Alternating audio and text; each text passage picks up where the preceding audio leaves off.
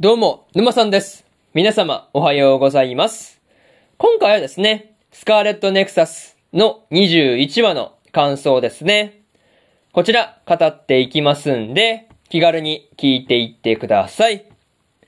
というわけで、早速ですね、感想の方、入っていこうと思うわけですが、まずは、一つ目ですね。若菜との話というところで、若菜からですね、クナドゲートを閉じる方法についての情報をですね、教えてもらったりしていたわけなんですが、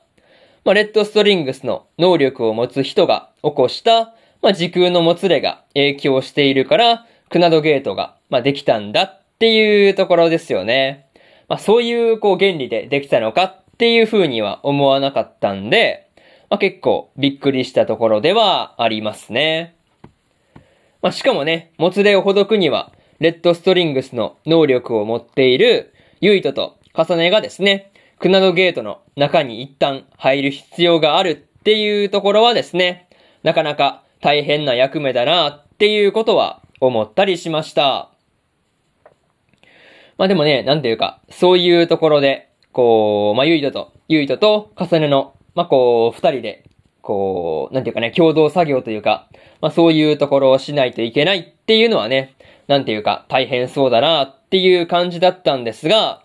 まあそれでもね、こう、クナドゲートを閉じる手伝いもできず、ただ、こう、二人のやってるのをね、待ってることしかできないっていう花火たちの方がね、まあこう、まあ辛かっただろうなっていう風に感じたりしました。まあとはいえですね、こう、クナドゲートをクナドゲートを閉じる話の、まあ、こう、話に入る前ですね。まあ、そこで、若菜と、ゆいとと、重ねの三人がですね、こう、料理を、まあ、やりながらね、なんてことのない話をしていたりするっていうところが、まあ、すごい、見ていて安心感があったというか、まあ、微笑ましかったなというところですね。なんかそういうところ、すごい良かったなというところで、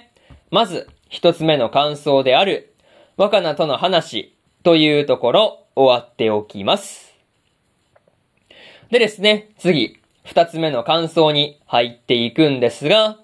もつれをほどいて、というところで、ゆいとと重ねが協力してですね、時空のもつれをほどいていたわけなんですが、10年前の海抜軍病院と50年後のスオー教、初めてレッドストリングスの能力を使った時に触ってしまったっていうこの3つですね。まあ、この3つのもつれが原因だったっていうところにね、まあ、びっくりした感じではありましたね。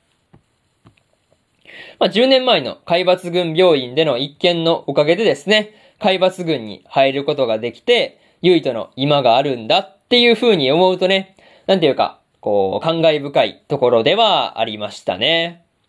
まあ、それと、50年後のもつれをほどいているときは、まあ、重ねがこう、50年後のユイとのことをね、結構、まあ思い出したりしていたわけなんですが、なんていうかね、その思い出して、まあいたからこそ、なんていうか、こう思い出してる時にね、辛そうな表情をしていたわけなんですが、ま、その辛そうな表情をしてるっていうところが、かなり印象的なところではありましたね。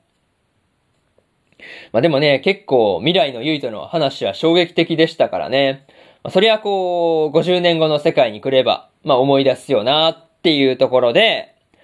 まあとはいえ、こう、その二つのね、10年前と50年後のもつれをほどいた後、まあ最後のもつれですね。まあそれをほどくときに、まあカレンが登場していたわけなんですが、まあカレンがですね、あのかけらの中で何をしていたのかっていうところが、気になったところではありますね。まあそういうところで、二つ目の感想である、もつれをほどいて、というところ、終わっておきます。でですね、次、三つ目の感想に入っていくんですが、最後のもつれは、というところで、最後の時空のもつれはですね、若菜が10年前から現在に時間跳躍してきたことだったっていうところはね、だいぶ驚かされたところではあるんですが、まあ、それで若菜がですね、元いた時間軸に戻ったっていうところで、まあ、納得のいくところではありましたね。まあ、若菜がね、10年前の海抜軍病院に戻らなければ、まあ、こう、レッドストリングスとかね、クナドゲート以前に、まあ、そもそものこう、今ある未来が変わってしまうわけですからね。まあ、それを思えば、まあ、戻るのは当然だったりするのかなっていう感じでした。まあ、とはいえ、せっかくね、母親と再会できた、ゆいとと重ねにとってはですね、辛い別れになってしまったわけなんですが、まあ、こう、若菜からのメッセージをね、こう、花火たちが預かっていて、まあ、そのメッセージの最後がですね、愛してる、なのがですね、泣けてくるところではありましたね。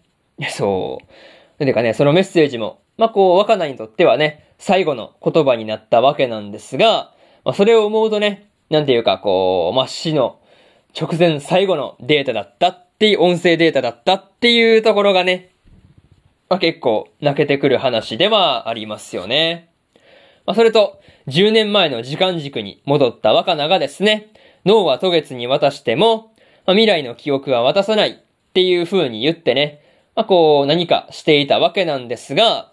ま、それからね、こう、なんていうか、未来の記憶だけ消していたのかな？なんかそれから自殺してるっていうのが見ていて結構辛かったところではありますね。まあ、そういうところで、三つ目の感想である、最後のもつれは、というところ、終わっておきます。でですね、最後にというパートに入っていくんですが、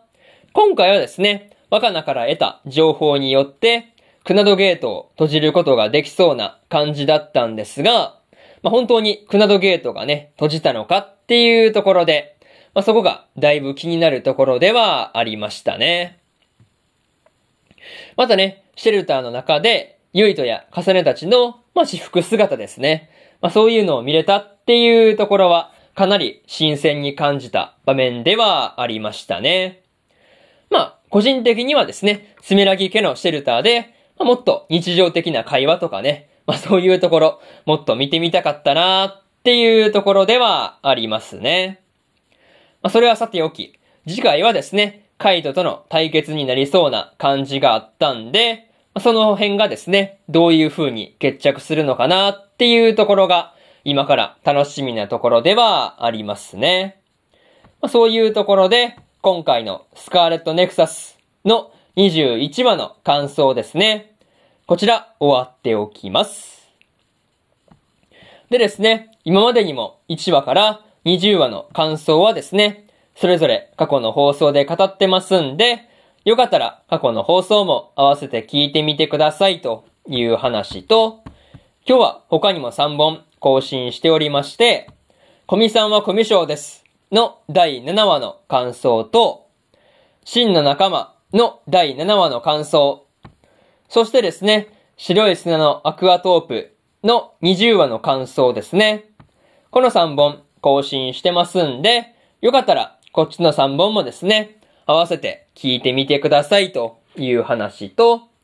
明日はですね、最果てのパラディンの第6話の感想と、セレクションプロジェクトの7話の感想、そしてですね、異世界食堂2期の7話の感想ですね。この3本更新しますんで、よかったら明日もですね、ラジオの方聞きに来てもらえるとものすごく嬉しいですというところで、本日4本目のラジオの方終わっておきます。以上、沼さんでした。それじゃあまたね。バイバイ。